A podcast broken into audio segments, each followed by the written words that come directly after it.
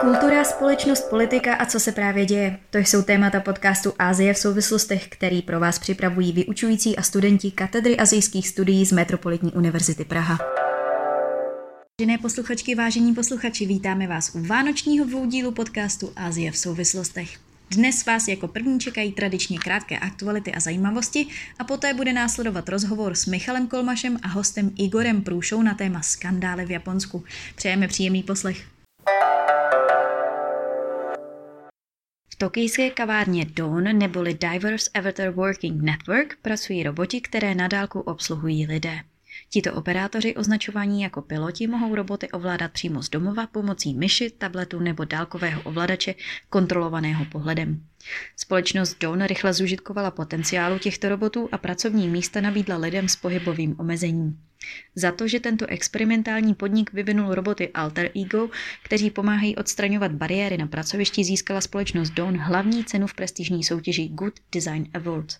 Porodci uvedli, že kavárna by tak mohla posloužit jako výchozí bod pro rozšiřování pracovní spolupráce mezi lidmi s různými druhy postižení a dalšími firmami i spotřebiteli. Pro Japonsko je rovněž naléhavé navrhnout podobné řešení pro domácnosti, neboť značná část obyvatelstva nemůže pracovat právě kvůli fyzickému postižení, duševním chorobám nebo vysokému věku. Využití by toto řešení našlo i u lidí, kteří jsou zatížení péčí o děti nebo o své blízké. Thajská vláda usiluje o změnu zákona, která by umožňovala sňatky osob stejného pohlaví. Kabinet minulý týden schválil návrh zákona o rovnosti manželství, který by se mohl dostat do parlamentu k dalšímu projednání už příští měsíc. Návrh by podle analytiků mohl být úspěšný a mohl by přinést zásadní změnu v thajské společnosti, která je sice otevřená genderové diverzitě, ovšem lidé z L G B T Q komunity se v Thajsku dennodenně potýkají s předsudky a diskriminací. Pokud parlament novelu schválí a podpoří i král, bude Thajsko první zemí v jihovýchodní Asii, která legalizuje sňatky osob stejného pohlaví a zároveň bude pak po Tchajvanu a Nepálu třetí zemí v Asii. Momofuku Ando vynalezl před šedesáti pěti lety ve své kůlně v Osace Instanto Ramen. Ovšem netušil, že se z jeho naškrohu bohatého polotovaru stane celosvětový fenomén. Na trhu se poprvé objevil v roce devatenáct padesát osm jako Chicken Ramen a o dekádu později zažil tento vynález svůj první boom. Nyní zažívá druhý. V posledních dvou letech opět stouply instantní nudle na popularitě i v zemích, v nichž nejsou nudle běžnou součástí jídelníčku, jako jsou například Indie nebo Mexiko. V mnoha zemích stoupla poptávka po instantních nudlích právě během pandemie covid devatenáct. Poptávka dále stoupá i po covidovém období, a to zejména z důvodu zvýšených finančních nákladů pro běžné domácnosti. Podle giganta v oblasti instantních nudlí Nissin Foods, tak nyní i spotřebitelé ze střední třídy, kteří dříve kolem instantního rámenu v obchodech jen procházeli, zařazují tuto levnou, avšak z výživového hlediska poněkud pochybnou alternativu do svého každodenního jídelníčku. Celosvětová krize, co se životních nákladů týče, tak podnítila miliony lidí ke konzumaci tohoto instantního zázraku. Podle Světové asociace instantních nudlí spořádali spotřebitelé v roce dva tisíce dvacet dva rekordních sto dvacet jedna celá dvě miliardy porcí. V roce dva tisíce dvacet dva byl možná nejvýraznější poválečný japonský premiér Shinzo Abe zavražděn Tetsu Yamagamim. Důvodem měla být Abeho podpora Církvi sjednocení, kontroverzní náboženské organizaci původně z Jižní Koreje. Od Abeho vraždy spustili japonské úřady prošetřování církve a nakonec na podzim letošního roku požádali soud o odnětí statutu náboženské organizace, které by církev de facto rozpustil. O čem celý skandál vypovídá? Japonsko důsledné v regulování náboženských skupin nebo šlo jen náhodný incident jednotlivce? Proč v Japonsku za poslední dekády roste počet často pochybných církví a proč jim lidé věří? O těchto a dalších otázkách dnes budu mluvit s doktorem Igorem Průšou z Metropolitní univerzity Praha a z Ambisu. Ahoj Igore. Ahoj. Igor vyučuje mediální japonská studia, vystudoval dva doktoráty na Univerzitě Karlově a na japonské Tōdai a v letošním roce se mu, mu v nakladatelství Routledge vyšla kniha analýz, analyzující skandály v současném Japonsku. Igore, sledoval si celý ten, ten Abeho případ? Mělo to nějaké rysy skandálu? Určitě má to rysy skandálu a sledovala jsem to prakticky od začátku, to znamená od toho momentu, kdy byl Abe zastřelen a to byl teprve ten moment, kdy se ten skandál jaksi otevřel. A je to, není to skandál toho klasického typu, kde se vyzná ten, prohřeš, ten člověk, co prohřešil, pak je odsunut z veřejné sféry na chvíli a pak je reintegrován. Zde se jedná o hromadný skandál, protože opravdu se zjistilo, že tam byly spousta, prakticky polovina všech poslanců L D P, L D, Liberálně Demokratické strany, měla kontakty na tuto sektu, unifikaci, a zároveň osmdesát procent z té poloviny dostávali finanční dary. Jinými slovy, ten skandál prostoupil prakticky celou politickou scénu. Proto si myslím, že to je důležité. Těch takových podobných skandálů v minulosti bylo spoustu, ať už ve spojitosti se Sōka Gakkai nebo právě s Církví sjednocení, ale tady ten skandál právě proto, že ho odstartovala tragická událost, tak dostal v Japonsku poměrně velké krytí mediální. Musíme ale říct, že před tím incidentem s premiérem Abem média prakticky vůbec o těchto věcech nereportovala. Nechávala si to pro sebe a jediní, kteří o sektě mluvili, tak to byly tabloidy neboli šúkanši. Mhm. Ale aby mainstream řešil tady tu pro, ten problém provázanosti politiky a náboženství, tak to je typické pro velké noviny, že to neřeší. Že to upozorňuje právě proto, že ty velké noviny mají pozitivní vztahy s L D S, Liberálně Demokratickou stranou. Mm-hmm. Mohl bys to prosím tě ještě trošku dát do nějakého kontextu, ta Církev sjednocení, proč má takový vliv na tu japonskou vládu, nebo i ta Sōka Gakkai, proč jsou to vlastně tak důležité jako součástí japonské společnosti? No tak z toho politického hlediska je to právě důležité, protože ty sekty nebo ty organizace se snaží tlačit do politiky. A právě Sōka Gakkai je případ, kdy prakticky sekta, nebo sekta, organizace církevní podporuje přímo svou vlastní stranu Komeito. A zde mluvíme o osmi milionech plus minus voličích při každých volbách, které má ta sekta garantované, respektive Komeito. Ale Japonci jsou si vědomi toho překrývání politiky a náboženství a někteří jsou tím zděšeni. Hodně lidí jsou příznivci té sekty a pak ještě třetí skupina jsou ti, které to nezajímá. To je poměrně velká skupina také v Japonsku. Ale vzhledem k tomu, že ta sekta má osm milionů rodin, osm celá dvacet sedm milionů rodin, tak už to je každý zhruba desátý čl Japonec a to už má na japonskou společnost nějaký vliv. Právě protože japonská společnost chce být ta homogenní, ta konzervativní a zde máme jakési menšiny, které vytvářejí stát ve státě prakticky. Levi McLaughlin, jeden z expertů na sektu Sōka Gakkai, vysvětloval, že Sōka Gakkai se prakticky podobná podobá modernímu národnímu státu. To jsou struktury a kultury, které má stát, to znamená Sōka je jakýsi stát ve státě a pokud to bobtná, tak samozřejmě japonská společnost, především ty sekulární Japonci, jsou z toho zděšení.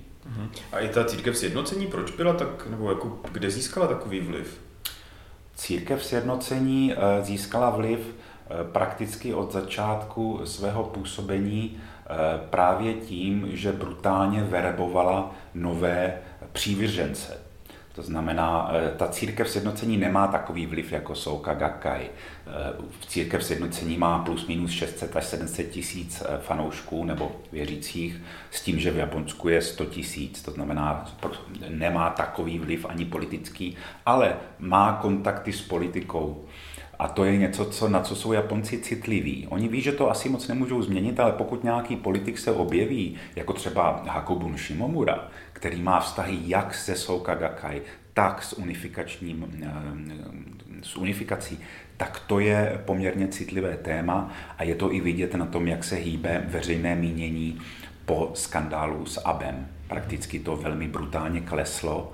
Pak se to vrátilo na nějakých padesát procent a teď, když se řeší skandál tajemníka Matsuna, tak to spadlo na dvacet tři procent podpory. To znamená, je vidět, že ty skandály působí. Není to tak, že Japonci se o to nezajímají, jsou zděšení a chtějí vyjádřit názor, ale problém s těmi skandály je, že za pár měsíců vyprchají a ten efekt už není takový, jaký by ti lidé chtěli. To znamená, L D S to spíše zazdí, vysvětlí, že proměnila kabinet a Mimochodem, ten kabinet nový, ty noví členové, hned se prokázalo, že jsou to taky v kontaktu s církví sjednocení, takže to je prakticky strukturální korupce neboli kozo ošoku, která prostupuje celou tu společnost. Hmm. O té korupci konec konců v Japonsku to už bylo napsané docela dost těch skandálů, které tam byly dřív, jako byl Rekrut, třeba těch bylo jako celá řada. Rekrut. A je, je pravda, že i v těch devadesátých letech, nebo někdy v té půlce devadesátých letech, když ty skandály přivedly tu vládu k pádu, nebo k pádu, jako volební prohře, řekněme, jako v tom roce devadesát tři, tak stejně ale pár let, pár let na to ta L D P zase prostě vyhrávala. Přesně to tak. tak. Že to vlastně jako všechno vrací jednoduše. Přesně tak. No ona to volická základna je tak silná, že oni sice ty Japonci třeba vyjádří, ve, ve veřejné mínění vyjádří, že jsou zděšeni, ale v zásadě ta podpora jakoby pokračuje. Není to tak, že by najednou klesli přívrženci liberálně demokratické straně. Je tam, jakási, je tam jakési zděšení, ale ono to jaksi se schová a v průběhu dějin, jakmile lidé začnou zapomínat, tak vlastně a hlavně v Japonsku je jeden skandál za druhým. To znamená, teď už třeba ten skandál reverenda Moona a jeho církve sjednocení je poměrně překryt nebo upozaděn tím skandálem Johnny's, sexuální zneužití Johnnyho Kitagawy. A tento skandál rezonuje s japonskou společností v určitých aspektech více než ta církev sjednocení, což je takové téma nezáživné, politické. A Japonci nejsou, Japonci ví, co se děje, jak ten systém, jak ten železný trouhelník moci, jak je to prakticky nezměnitelné. To znamená, Japonci jsou spíše pasivní a říkají si shikatanai neboli shogunai, nic se nedá dělat a chápou tuto korupci jako nutné zlo, neboli hitsuyo aku, říkají hmm. Japonci často. Můžu vám ještě teda ten Johnny's skandál trošku představit, co tam jde? V případě skandálu Johnny's, který se rozjel tento rok v březnu, šlo o to, že Johnny Kitagawa, mediální magnát a prakticky otec J-popu v Japonsku, zneužíval stovky až tisíce chlapců, kteří byli právě v jeho stáji Johnny's a kteří tvořili ty chlapecké skupiny. A to je věc, která se dělá už asi šedesát sedmdesát let, nicméně velká média odmítla, ignorovala Johnnyho podezření ze sexuálního zneužívání reportovat.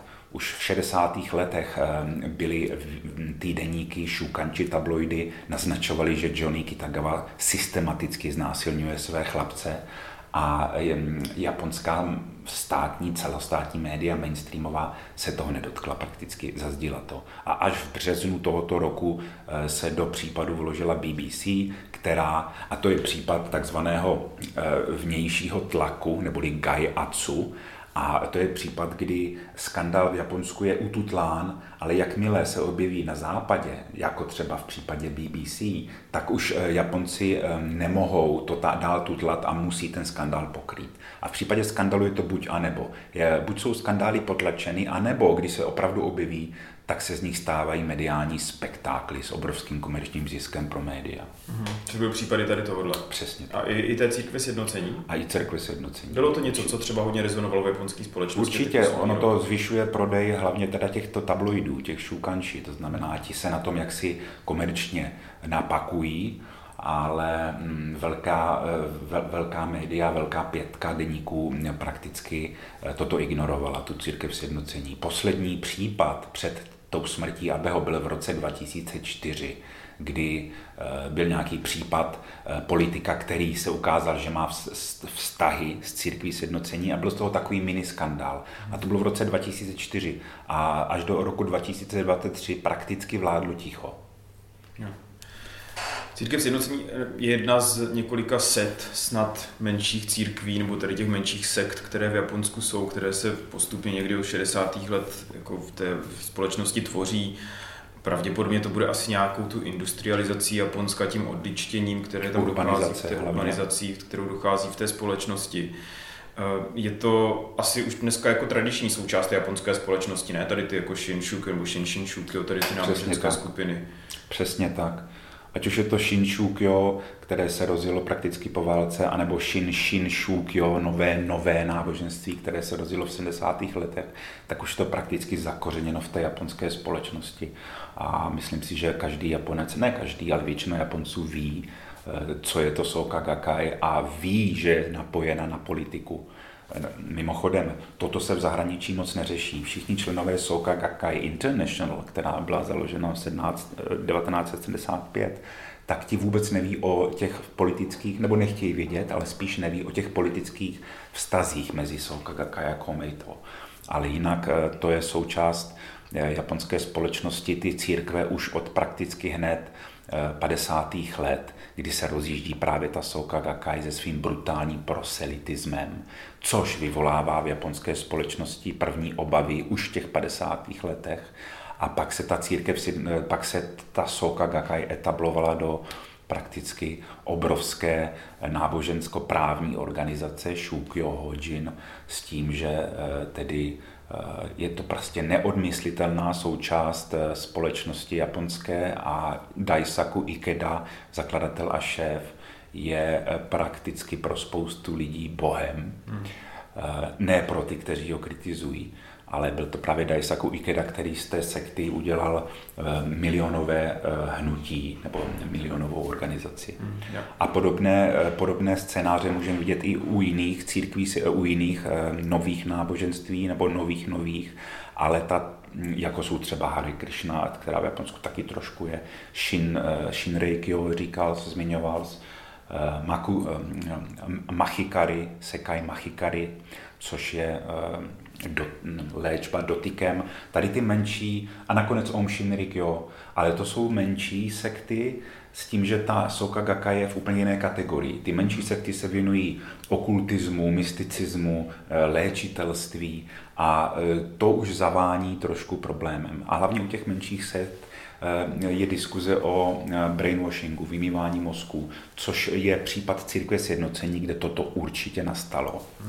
A v případě Sōka Gakkai tady ten agresivní proselitismus skončil prakticky kolem sedmdesátých let. V roce devatenáct set sedmdesát Ikeda Daisaku oddělil, řekl, že Komeito a Sōka Gakkai jsou od sebe, zrušil tu ideu fúze buddhismu a politiky, neboli Obutsu Myogo, a řekl, že od toho roku devatenáct set sedmdesát už bude respektovat oddělení náboženství od státu, což je v článku dvacet ústavy a říká se tomu Seikyo Bunri. To znamená, v případě Sōka Gakkai se stalo to hnutí velmi konzervativnějším a po sedmdesátých letech už těch skandálů nebylo tolik. Zatímco církev sjednocení tam měla skandály prakticky neustále.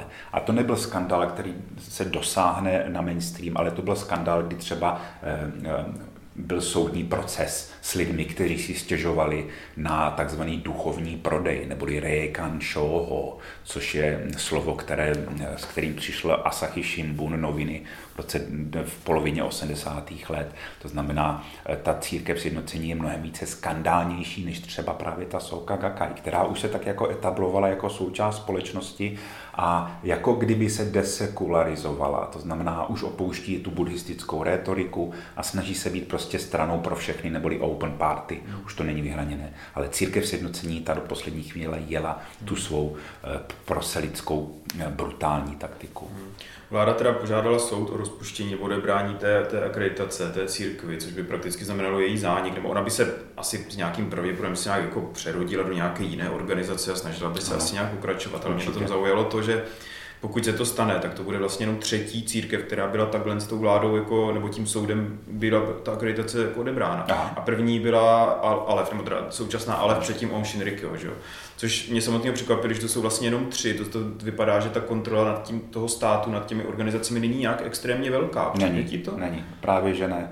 Právě pro ty, kvůli té provázanosti politiky s těmi sektami je to prakticky zablokováno a velcí politici a velká média prakticky se snaží ignorovat, upozaďovat všechny zprávy, které se týkají církve sjednocení. Noviny třeba ten článek otisknou, ale potom tam není vůbec uveden název té církve. To znamená, přestože by to měl být varovný článek, pozor na duchovní prodej, tak ty velké noviny odmítají často uvést jméno té církve. Další případ tady těch církví je Koufuku no Kagaku, což jsou další takový extrémní sektáři. A i v případě Koufuku no Kagaku ta média to, to neuváděla, přestože byly různé malé skandály. A proč to je to kvůli tomu politickému tlaku z, toho, z té el dé pé? Za prvé, za druhé tam velká média jsou konzervativnější a pro ně skandál je něco, co nepatří do politiky. Hmm. V politické sekci neboli Seijibu ve velkých novinách, ať už je to Yomiuri Shimbun nebo Asahi, tak Seijibu politické sekce odmítají publikovat skandály a přesouvají je do sociální sekce neboli Shakaibu. A je to právě proto, že je tam jakýsi fenomén sontaku, neboli předjímání toho, co si nějaká autorita přeje, a všichni jako v duchu toho sontaku dělají to, co by si asi přála ta autorita. A proto nejsou schopni kritizovat velké i malé skandály. Například před rokem společnost Shueisha vydala mangu, která se jmenovala Vyrůstal jsem v domě s Bohem, což byla regulární manga, která byla publikovaná na online na stránce Shueisha. A během malé chvíle právě Koufuku no Kagaku, sekta Koufuku no Kagaku, neboli Science of Happiness, udělala nátlak na Shueishu a i hned Shueisha stáhla tu mangu a omluvila se, že tím udělala meiwaku, neboli nějaký mm-hmm. nerozumění. A to, je, a to je případ jenom Koufuku no Kagaku. Tak se podívejme, jakou moc mají tady ty malé sekty, a potom si představme, jakou obrovskou moc mají třeba právě ta Sōka Gakkai nebo ta Církev sjednocení, kde prakticky polovina všech členů el dé es je součástí nebo má kontakty a osmdesát procent, jak jsem říkal, přijímá finanční dary na oplátku. A tady ty církve pak ty politiky berou jako reklamní taháky. Jasně. Prakticky. Já bych teďka ještě naposledy, už blížíme k konci, jenom bych odbočil z té, z té náboženské uh, strany, nebo zůstal bych to mediálního světa. Já jsem teďka viděl dva docela dobrý seriály, jeden se jmenoval Tokyo Vice, který byl mediální prostředí v Japonsku, nevím, jestli jsi to viděl, a druhý se jmenoval Sanctuary, což bylo o sumu. Mm-hmm. Teďka vyšlo dva tisíce dvacet tři na Netflixu. Mm-hmm. Oba dva jsou super, oba dva ukazují nějak jako trošku jako zákulisí třeba toho, takových těch, řekněme, jako konzervativnějších součástí japonské společnosti, ale je nezřejmé, je v nich vidět to, že už je jako, ať už jako zvnějšku nebo i zvnitřku Japonska, už je tlak aspoň na nějakou částečnou proměnu. Jo, minimálně v tom seriálu o sumu je to jako tematizováno, jakože to prostě samozřejmě jako sumo jako kontroverzní, náhledek, nepouští ženy, prostě šikanuje se tam ti, ti, ti v těch stájích, že jo, a tak dále. Vidíš tady tohle i třeba v tom mediálním světě, nebo jako, jako dochází tam nějaké jako postupné proměně? Já jsem v tomhle případě spíše skeptický. No. To znamená, ta proměna sice nastává, ale po obrovské době a po malých krůčcích, které třeba si člověk ani nevšimne. Takže já mám pocit, že přestože třeba ta bé bé cé zveřejnila skandál Johnnyho Kitagawy, tak si myslím, že lidé jsou na chvíli v šoku, ale pak se to všechno zase vrací do stejných kolejí. Sekta se omlouvá, udělá nějaké prohlášení, nebo ne sekta, v tomhle případě Johnny's, a jede se dál. A proto si nemyslím, že i přesto, že zahraniční filmy a seriály zpracovávají toto téma, tak si nemyslím, že Japonsko jako takové by se na základě toho proměňovalo. Pokud ano, tak vzpomeňme, že Japonsko je v uvozovkách slow country, neboli pomalá země, to znamená, změny se dějí, ale vyžaduje to mnohem delší čas komparativně.